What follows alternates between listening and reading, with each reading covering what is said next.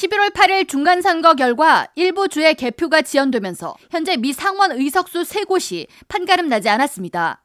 10일까지 민주당은 49개석, 공화당은 50개석의 상원 의석을 확보했으며 아직 승부가 결정되지 않은 애리조나와 네바다, 조지아주 이 세 개의 주 중 두 곳에서 의석수를 획득하는 쪽이 상원 다수당이 됩니다. 현재 애리조나에서 민주당의 마크 켈리 후보가 총 51.1%의 득표율을 보이고 있고 공화당의 블레이크 메스터스 후보는 46.3%를 얻어 애리조나에서는 민주당의 승리 가능성이 높습니다. 네바다주의 경우 공화당 애덤 렉설트 후보자는 48.9%의 득표율을 얻었으며 민주당 캐서린 코테즈 메스토는 48.0%를 얻으며 매우 박빙의 승부를 보이고 있습니다.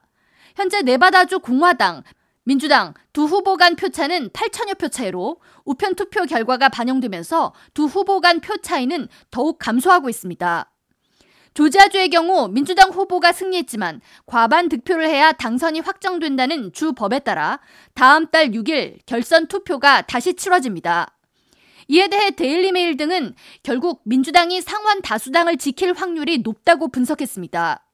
네바다주는 공화당이 앞서고 있으며 애리조나와 조지아주는 민주당이 앞서는 추세가 선거 결과에 반영된다면 민주당과 공화당은 각각 50석을 차지하게 돼 양 당이 동수일 경우 상원 의장인 카말라 해리스 부통령이 캐스팅 보트를 행사해 민주당은 다수당 지위를 유지한다는 설명입니다. 만약 박빙을 벌이고 있는 네바다주에서 민주당 후보가 역전할 경우 조지아주 최종 경선 결과와 관계없이 민주당은 하원 다수당을 차지하게 됩니다.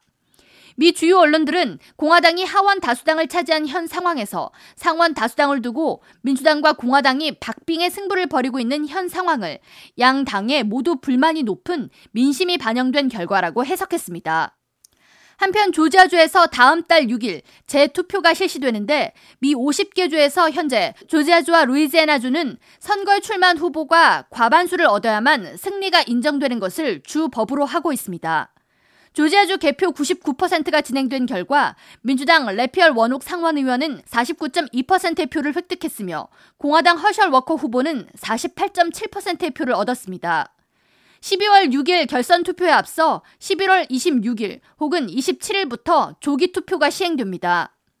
단 대통령 선거는 조지아주 결선 투표법에 제외되는데 지난 2020년 대선에서 조 바이든 민주당 대선 후보가 49.5%를 득표해 과반수를 득표하지 못했지만 당시 도널드 트럼프 대통령이 49.3%를 획득함에 따라 단 0.2%의 표 차이로 조 바이든 후보의 승리가 인정된 바 있습니다.